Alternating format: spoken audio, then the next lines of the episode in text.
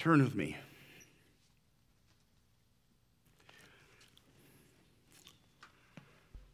The book of Luke. If you do not have a Bible, um, Brother Joe is going to walk around and he is going to hand you one. Uh, raise your hand. Let him know because we are somebody, we got one up front here, Joe. Um, we, we are somebody who believes that it's important, whether it's on your phone or whether it's on your phone or whether it's in your hands and paper. We are a church that believes you ought to have God's word in front of you. In no time like today, because uh, in my study, we're, we're, we're, where we are in our journey um, uh, to the cross is uh, we're actually on Wednesday of the Passion Week. Um, it's a little bit out of step with time, but I, I, I, believe that God had this word for us today. And so it is um, Luke 21. Luke 21, and it is uh, entitled The Widow's Offering. It's going to be the first four verses of Luke 21.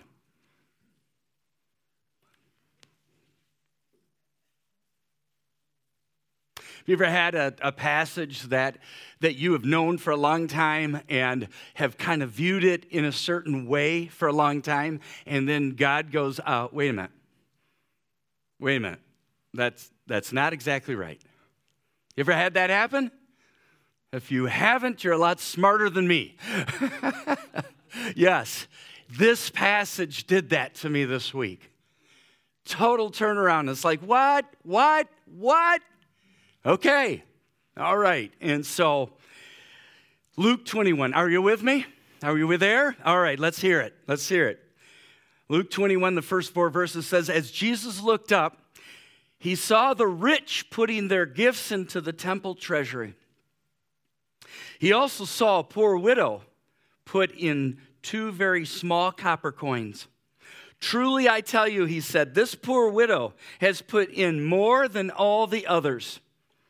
All these people gave their gifts out of their wealth, but she, out of her poverty, listen, put in all she had to live on. I was with somebody this week and they had, it was funny because they, they were talking about a time in their life in which um, they had nothing. They had nothing, just gone through divorce, just gone through difficult time. And they came to church with literally 35 bucks in their bank account. All they had to live on. All they had to live on. And, um, and they got to church and they looked at the passage because they had determined hey i have $35 i got to eat this week i've got to i've got to go through this week and they had determined not to bring an offering that day, and the pastor preached on this passage. the guy, they got up, went out to the car, got their checkbook, wrote everything they had in the checking account, brought it in, and put it in the offering plate. Said, okay, okay. And uh, yes, that next week, they received a $200 plus check in the mail to an overpayment to insurance. Thank God for a broken insurance program. We've had the same thing happen. So thankful. As we come to this passage, I do, I do want you to think about something. I, uh, my wife and I have been affected by a book called The Barbarian Way, and Erwin McManus um, starts that book out with an account of his daughter, Mariah and him and Mariah were out to eat one day, spending some daddy daughter time. And all of a sudden, his daughter says to him, Daddy, one day I want to make a billion dollars and I want to give it all away. I want to help the poor. I want to help the needy. I want to make a billion dollars, and I don't care if I have nothing, but I want to give it to all to help people. And uh, Erwin uh, begins to account the fact that their conversation became combative because daddy felt like he had to bring practicality to his daughter's life and, uh, and remind her that she needs to have financialness in her life too and uh, to kind of tamper her dream. And the conversation built into an apex in which daddy was perplexed and didn't know where to go because the daughter kept fighting against him. And finally, he looked at her and said, Mariah, are you okay? And through tears, she said, Daddy, I, I want to change the world, but you can't appreciate my dream. I didn't say I would be homeless. I just said I didn't care if I became homeless. I want to change the world, and you just can't hear my dream. Erwin realized that instead of nurturing and unleashing a wild heart, chasing after God, he was domesticating and trying to civilize her raw and untamed faith. A domesticated and civilized religion is a false religion, as I've said for its focuses on its own val- uh, validity and existence. You know it has turned false when maintaining the status quo becomes a main focus, and any attack against it needs to be dealt with immediately. As I look at this passage today, you're going to be, I think you're going to be challenged by the focus on the main character isn't the main character that is in this passage. You see, the poor widow in our story today is not the main character because, because she is a victim of a false religion. You see, this poor widow had bought into the false Jewish religion of works, called to give everything for God so that He will bless them.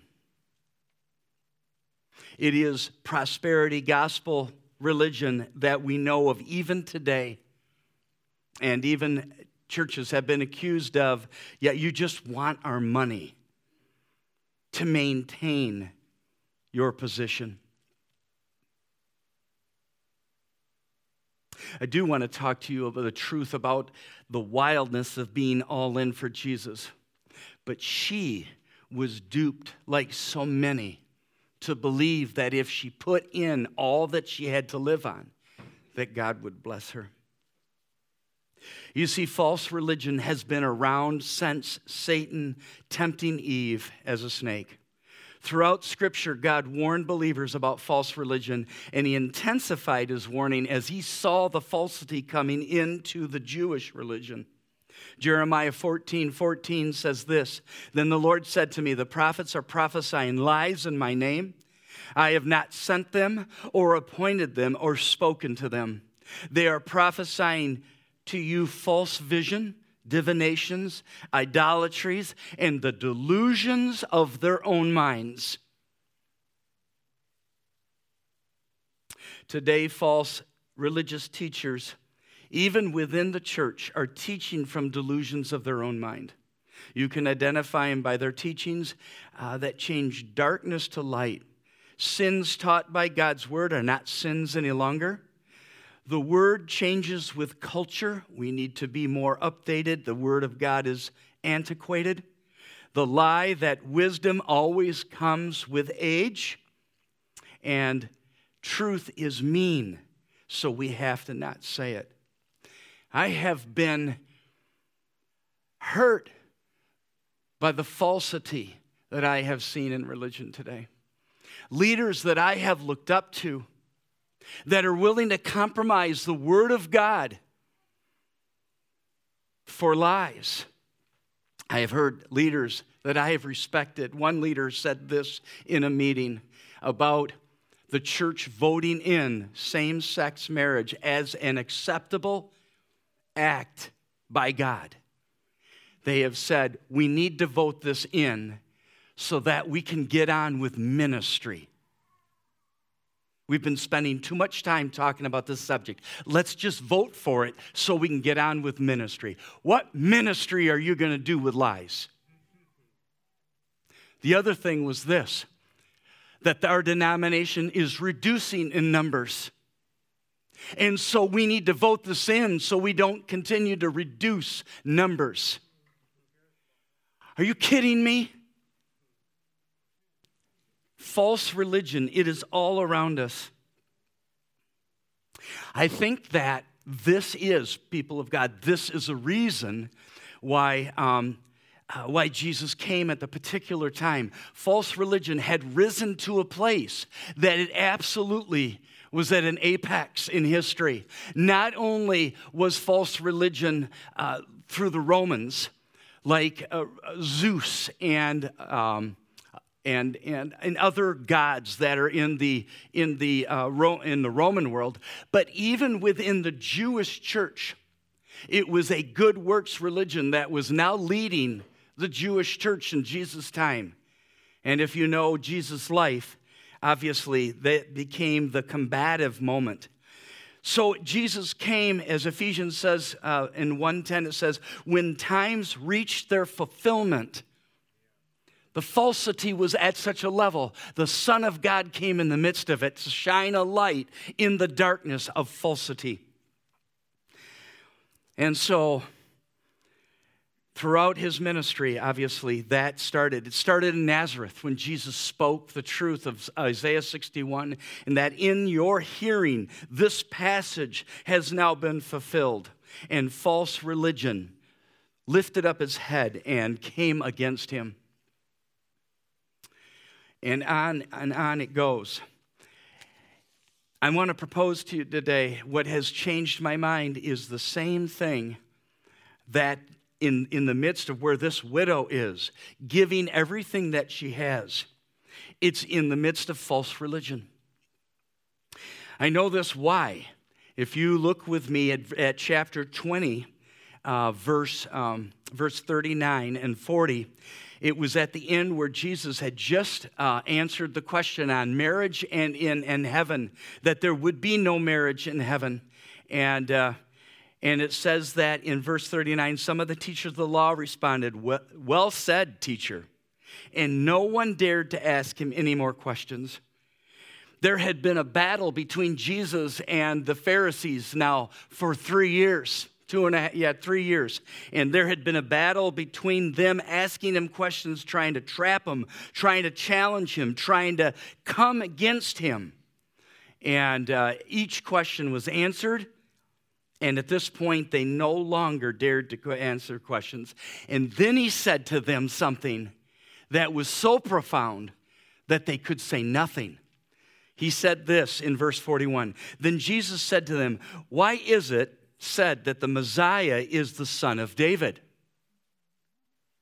David himself declares in the book of Psalms, The Lord said to my Lord, Sit at my right hand until I make your enemies a footstool for your feet. David called him Lord. How then can he be his son? And it was the most perplexing question because it pointed right to Jesus. And they wouldn't answer that question because they would not say that he is Messiah. And that, of course, is the greatest false religion in the world. And so, our main biblical story today, our main character of our biblical story today, are the false Jewish religion. The people abusing the people of Israel for their own way. And why do I know that? Look at verse 45 through 47 with me. Says, so now he has this dialogue. They stop answering questions. He gives them the question of questions. Today, somebody has to come to the place of, of saying the Messiah is the Son of Man and the Son of God. He is God Himself. If you don't, your life goes into not only a false living, but false religion. It is uh, chapter 20 uh, of Luke. It is 45 through 47, just before our passage. Listen to it. While all the people were listening, Jesus said to his disciples, so he turns away from the Pharisees and the, and the teachers of the law, he looks at his disciples and he's teaching them. He said to his disciples, Beware of the teachers of the law. They like to walk around in flowing robes and love to be greeted with respect in the marketplace and have the most important seats in the synagogues and the places of honor at banquets. They devour widows' houses, important statement there, and for a show make lengthy prayers, these men will be punished most severely. Okay? These are the words that Jesus says just before he sees the giving in the temple. So, what is he, what is he saying? What is he saying? He's saying, first of all, this is how you pick out false teachers. First, they dress for success that these, these uh, religious leaders, Pharisees, they were instructed in Numbers 15, uh, 38 through 40, that they should, on their robes, they should have tassels on the bottom to continue to remind them of the commandments of God. And Jesus himself has tassels, as we remember the woman who was bleeding for 12 years just touched the fringe of his garment, this tassel. And yet, these men had made it longer and bigger because they wanted to be seen as successful. False teachers want to be dressed for success. They have flowing robes, they walked around with flowing robes. Second, they demanded respect by others. Love to be greeted with respect in the market. That, they, that the person who didn't do it could be imprisoned. It was that important that they be greeted with respect in the marketplace. Third, they demanded a place of honor. They would be seated, when they came into a thing, they would be seated in the front seat, in the most honorable place at the table. And they would demand that. They would demand that. In Luke 14, 7, Jesus teaches on this. He says, When you are invited, take the lowest place, so that when your host comes, he will say to you, Friend, move up to a better place. Then you'll be honored in the presence of all the other guests. For those who ex- will exalt themselves will be humbled, and those who humble themselves will be exalted. So they dressed for success, they demanded respect, they demanded a place of honor, and they demanded finances at the cost of others. The word devour here, they devour widows' houses. It is a word to eat up and consume. It is in complete opposition to the word of God. In Psalm 68 5 says, A father to the fatherless and a defender of the widows, God is in his holy dwelling. This verse specifically is one that Jesus is thinking about in the next four verses. And then finally, they, um, they pray decorative prayer for attention. Matthew 6 5 says, And when you pray, do not be like the hypocrites, for they love to pray and stand in the synagogue and in the street corners to be seen by others. And then it ends with saying, These men will be punished most severely. The phrase in this original language is the greatest condemnation possible. It is the strongest warning from Scripture because God looks on anyone who has a form of godliness but denies its power as someone who is, listen to me, the most dangerous person in the world. Hear that. How do I know that? Because Scripture says this about them that they're blind men mute dogs, ignorant, demented fools, reckless, treacherous men, ravenous wolves, blind guides, hypocrites, fools, whitewashed tombs, serpents, a brood of vipers, thieves and robbers, slaves of their own appetites, false apostles, servants of Satan, dogs, enemies of the cross of Christ, men of depraved minds, and unreasonable animals. Yeah, yeah. How do you like that list? It's crazy. But when you sit in here, it's dangerous. Because the call of the Spirit of God is to say, Is this real? Or is it false? In fact, the Bible, uh, Paul teaches about the judgment of this in Galatians 1 9b when it says this If anyone is preaching to you a gospel other than what you accepted, let him be under God's curse.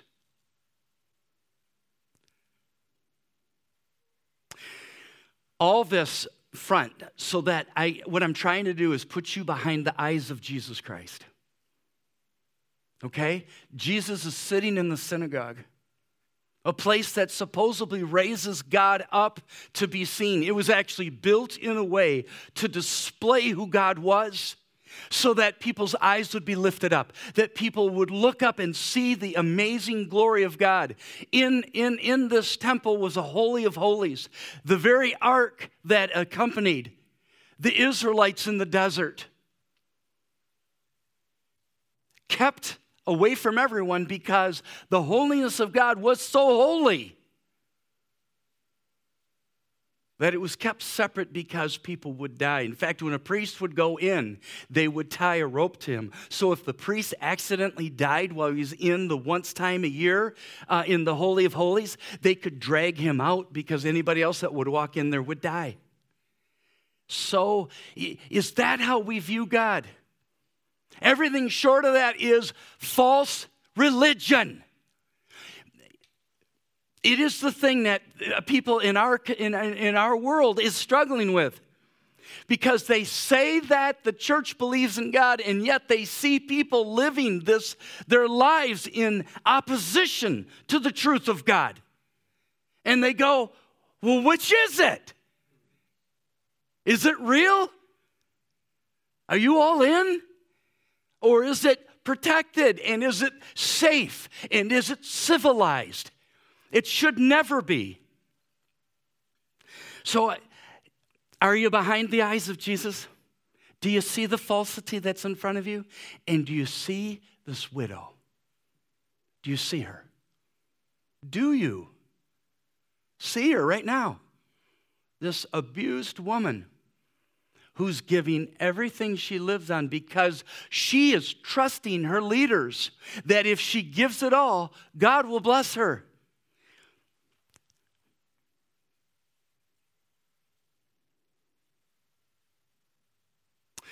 So, what is Jesus thinking? First of all, notice that Jesus does respect her. He does respect her. He knows that she's being falsely led, but I believe he respects her deep commitment to want to follow God with her life. I really believe that. because he comments on it. He says, she, But she, out of her poverty, put in all she had to live on. Wow.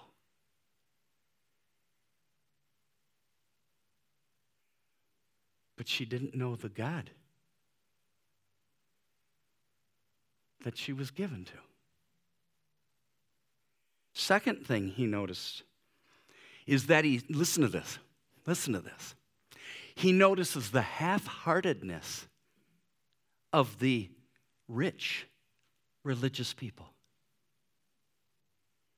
Commented on it, didn't he?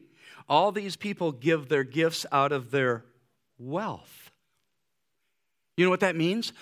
That they're fully provided for, and we're given just a little bit. And I believe that it reflects even he's going farther than just the finances. I think he's going to the life of the people and saying that is what false religious people live on. They, they, they just give a little bit of themselves to Jesus, the rest is their life to do with what they will. How do I know a half hearted person? Because I'm not opening my heart to God and to others. No, I'm not. I'm protecting myself. You, you visitors here today, maybe it's your first time here, you're going to be challenged. We're, we're, we're kind of different family. We're kind of different. We really push for openness. And we're willing to say the truth even in the midst of it. And so, we, are you willing to open your heart up to God first and to others? You got to answer the question because you know what you're going to do? If you don't, you're going to leave. Some people say it's because I'm pushy.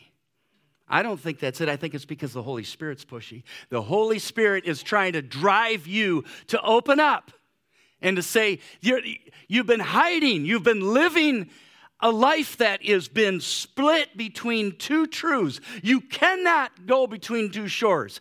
Either choose to serve God or choose not to, but choose this day whom you will serve Jesus Christ. That's it. The other thing is that I think you can tell by a half hearted person is that you look at life from a practical standpoint. This Jesus thing, great, but I must live. This Jesus thing, great, but I have to make a certain amount of money. This Jesus thing, great, but I must be fed. We can't get all crazy about this Jesus thing because, you know, I have a life to live outside of this. I had the privilege and honor to visit a church while I was being trained. It was called Fountain Street Church. Fountain Street Church had a practice of reading a portion of Scripture, ripping it out of the Bible, and throwing it and say, We don't believe this. Yes. It has become a church that no longer serves God, it is a cultural serving church. But do we rip out Matthew 6? Do we rip out the fact that God's calling us to seek ye first the kingdom of God and his righteousness, and all these things will be added unto us? Or is our life about, I got to make sure I have enough money in the bank, I got to make sure I have it? You know, you got to be practical about this Christian thing. Do you? Do you? Do I?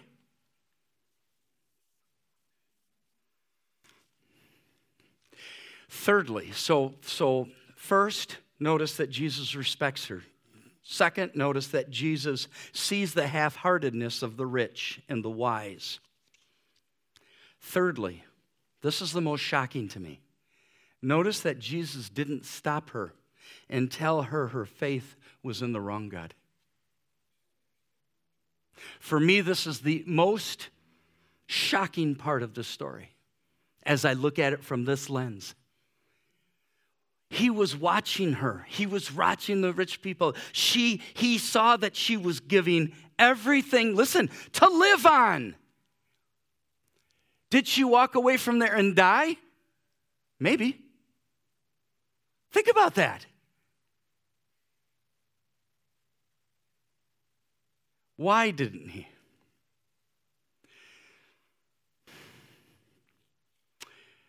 What came to my heart was reason to the unreasonable faith that marks true religion that changes the world. She had reduced religion to reason instead of the truth of faith going beyond reason to the unreasonable faith that marks true religion that changes the world. If you take religion and reduce it only to your own reason, and you build the construct of what faith is around what, what you have conceived it to be, you miss the whole point. It has to go above your reason. My ways are higher than your ways, my thoughts higher than yours. If it doesn't, it becomes a construct that you've developed. She reasoned that even though this false religion didn't satisfy her heart, longing. It was the safest way to get God to do what she wanted. When we put God in a box and make him out to be a God that we believe instead of what's taught in here, that's what we do. Now, I know that, um, that this is damning assumptions. I get that, okay? And some of you are going, how can you make these assumptions? Listen to me. This is how I can. And it's true for every single one of us. First of all, what do we know from Scripture that God has already provided for her, you, and I? First, she is created in the image and likeness of God. Even though a broken image and likeness, it, real, it still reflects the reality of God. You cannot get away from the fact that God, the image of God, is reflected through your heart, through your mind, through your abilities, through your way to love and to be honest and to be real and to open your heart up and to be creative. All the things that show you that there's a God. You cannot deny it. You're not an animal as has been told to us by evolutionists. You're not.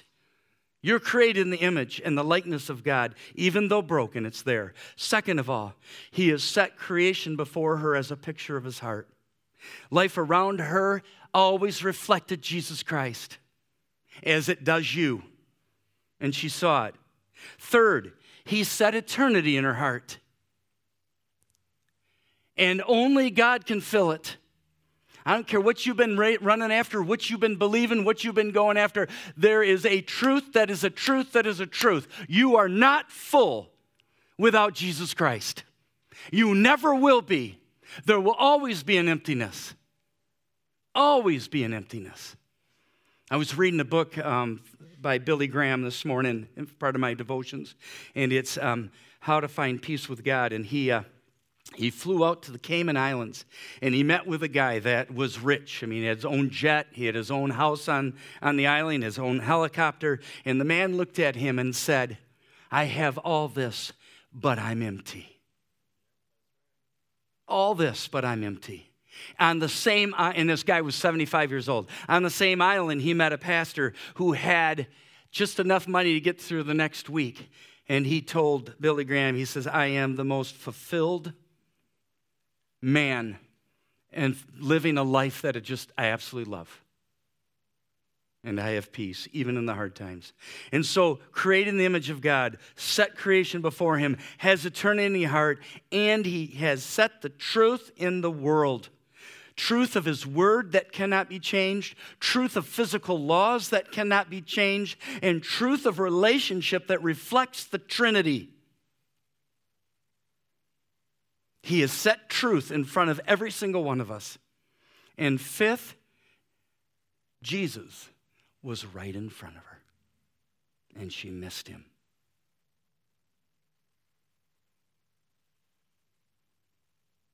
Jesus was right in front of her, just like he is today.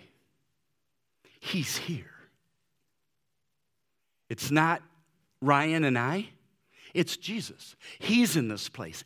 He's the one that your heart was drawn to worship. He's the one that brought you here for the first time. He's the one that's been bringing you here for over a month. He's the one that's drawing you. Can you see him?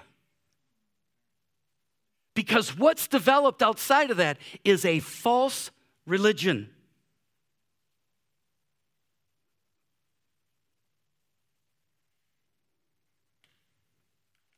We have to understand something that people don't get. In fact, we haven't gotten it for years. You cannot indoctrinate people into Christianity. You cannot teach people into the faith.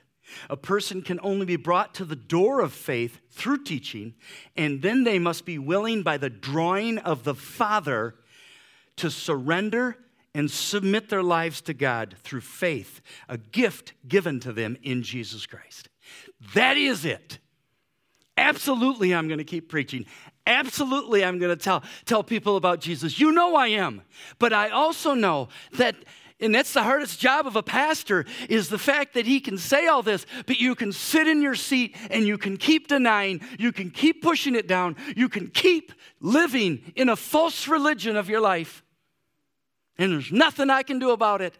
Just like the woman sat in that thing giving everything she had, and she had him right there and she missed him. Because why? Because she wasn't led by teaching to him. She missed him. I appreciate the fact that my pastor friend, who I'm getting to know, David's father, comes periodically. I love him. I just absolutely love you, brother. But what responsibility you and I have to teach the truth of the Word of God to lead people to the doorway that leads to Christ. It is a huge responsibility. We can't teach them into heaven, but we have to teach them to the door so that they can either reject or respond. That's what you have today. And you know, if you've been in church for years, it does not matter. It's still the same thing. You're still being brought here to say, Will I live all in for him. Can I be, this is the thing that Jesus respected about the widow. Would I be willing to give all for him because he's given all for me? All to him I owe. Amen? Yes. That's the point. One thing about being 63 years old is you look back and you see two things. First of all, what an idiot you have been much of your life. It's true. It, it's just, just true. I, yeah, okay. And, and, Jay says I see that at my age too. But, um, but the second thing is how faithful he's been. People of God, how faithful he's been.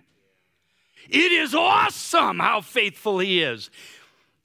How faithful he is. Sue and I will talk about that time. So say, how did he do that? How did he do that? We spent so many hours fighting with each other, trying to go against him instead of with him, right? And it's just like, and yet he was so faithful to us.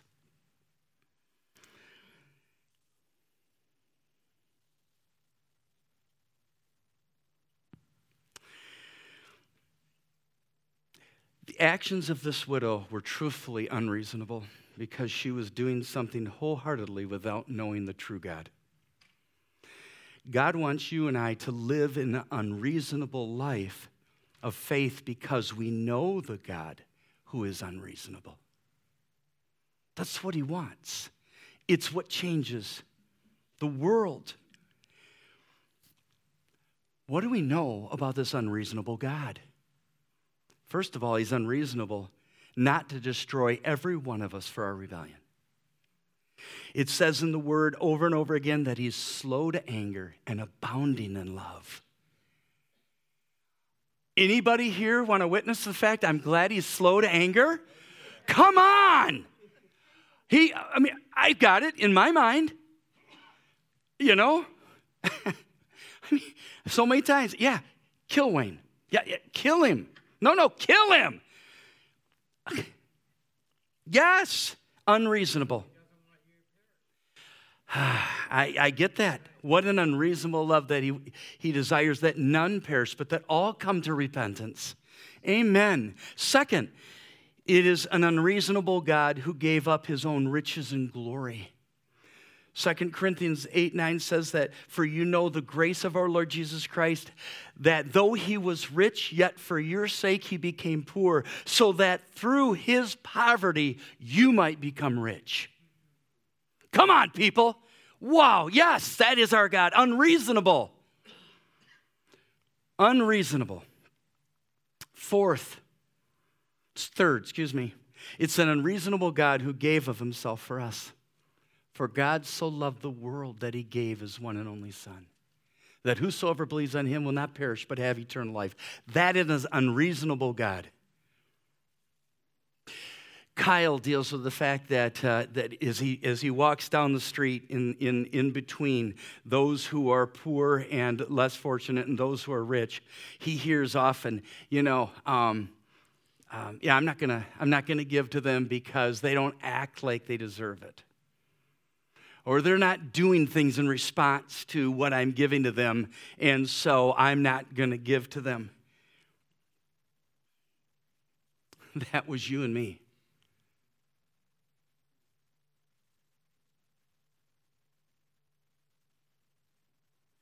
But God demonstrates his love for us that while we were still sinners, Christ died for us. Excuse me, when, when is this time? While, we, while we're what? Still sinners undeserved. Undeserved. It is a slap in God's face when you say to, to, to Him, I'm unworthy of your grace. Grace is for everybody else, but it's not for me. That is, a, that is pride. That's all that is. That's pride. And God says this Do not harden your heart. Today, when you hear my voice, come to me. Bow down repent now. Do not harden your heart. It isn't about your worthiness, it's about the worthiness of Jesus Christ. And God saw your worthiness so much that He sent His own Son to die for you. And you're saying, Oh, I'm not worthy of that? That is just pride. That's just pride. And so he's unreasonable not to destroy. He's unreasonable, giving up his own riches and glory. He's, not reason, he's unreasonable because he gave himself, and he's unreasonable because he chooses and pursues us. I don't get that. Do you get that? Do you get that? That he's pursuing you? that he's pursuing you. When you have slapped him in the face with your life, when you have rebelled against him with your sin, and yet he does not give up pursuing you because he has a plan and a purpose for your life. It's called amazing faithfulness. So, how do we live an unreasonable life before God be- that becomes a true religion that changes the world? we've really got to get back to Erwin's daughter. Who has a vision here that they want to give everything away for Jesus Christ? No, no, no. Who has a vision here? Who has come to a place in their life where they look at their life and they see what they have made out of it and they are believing this word that that's false religion and they like the like the widow they want to put it all in with Jesus. Now, she didn't put it all in with Jesus because he was right there, but he's right here, right now. Anything less is false religion. People have got anything less is false religion. Are you willing to love others the way that God loved you? John Piper wrote a book, and in it he quotes uh, the Roman Emperor Julian, who ruled during um, uh, 332 and 363 AD. And he writes in his memoirs about this atheist religion. In fact, he writes it with frustration. Listen to what he says Atheism, i.e., the Christian faith, has been specially advanced through the loving service rendered to strangers and through their care for the burial of the dead. It is a scandal there is not a single Jew who is a beggar, and that the godless Galileans care not only for their own poor, but for ours as well, while those who belong to us look in vain for the help we should render them.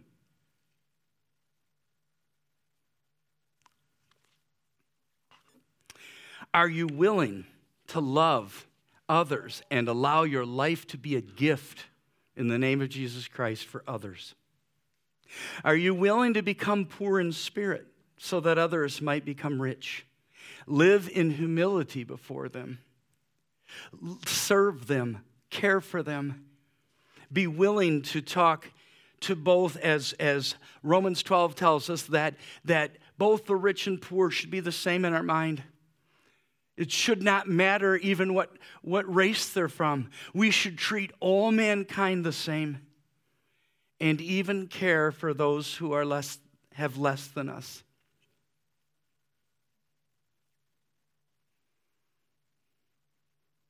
And are you willing to pursue the lost? It all starts with emptying your hands. Chuck Swindoll's book, there's a poem that he read. It says this One by one, he took them from me, the things of this world, all the things I valued most, until I was empty handed. Every glittering toy was lost. And I walked earth's highway grieving in my rags and poverty, till I heard his voice inviting me, Lift your empty hands to me. So I turned my hands toward heaven, and he filled them with a store of his own transcendent riches till they could contain no more. And at last I comprehended with my stupid mind and dull that God could not pour his riches into hands already full.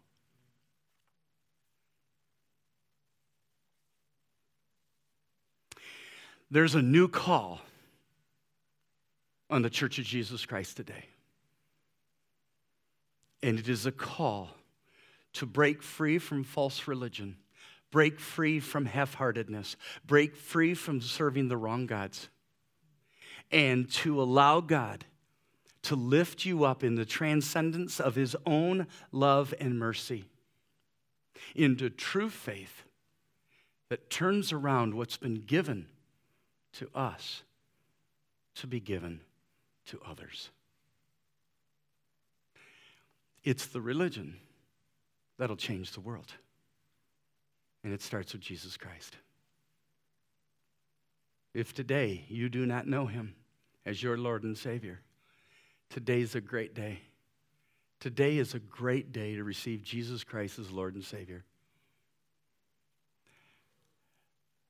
Take the shroud of false religion off. Allow your heart to open up to Him.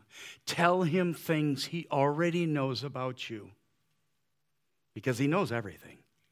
He knows your thoughts in the dark. He knows your the way that you treat each other. He knows your life exactly for as it is.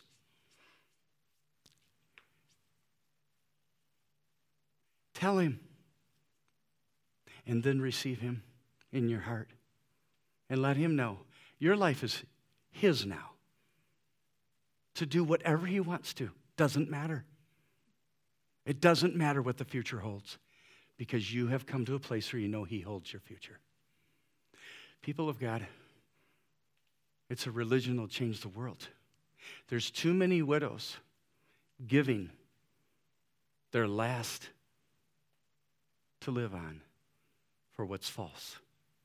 It's time for us to stand up and to tell the truth of what's real.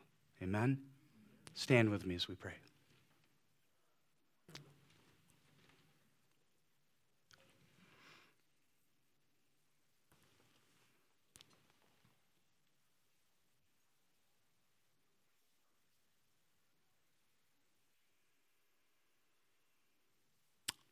So I'll close our eyes.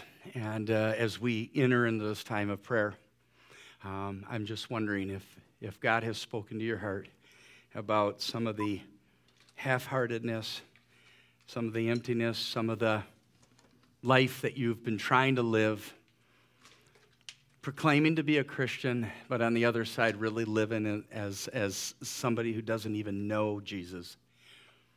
And as we have our eyes down and, and closed, I'm just wondering if somebody would be brave enough to raise their hand up and say, that, That's been me. I, have been living that way. Kind of half hearted, kind of in falsity. Thank you, brother. I don't want to live that way. So thank you, sister. Thank you, brother. I don't want to live that way anymore. I, I, want, to, I want to live for you. Father in heaven, I, I just pray as we think about this widow. Lord, that, that there's a couple things that happen. First of all, that we take personal responsibility for her. As Father, we have to admit there's been times that our lives have not reflected the true God and has spoken that to other people. And I pray that, Father, that even today, the hands that have gone up, that, Father, that today is a day that in their heart they are saying, no, no more, no more, no more. Father, I pray that you will bless the hearts of each one of us, that, Father, that truly you come into each one of our lives. You want to change the world. Father, I pray for a, a sister that, this week that, that saw her own child go through a horrific event. And even in her own life, her life was focused directly on, on her child.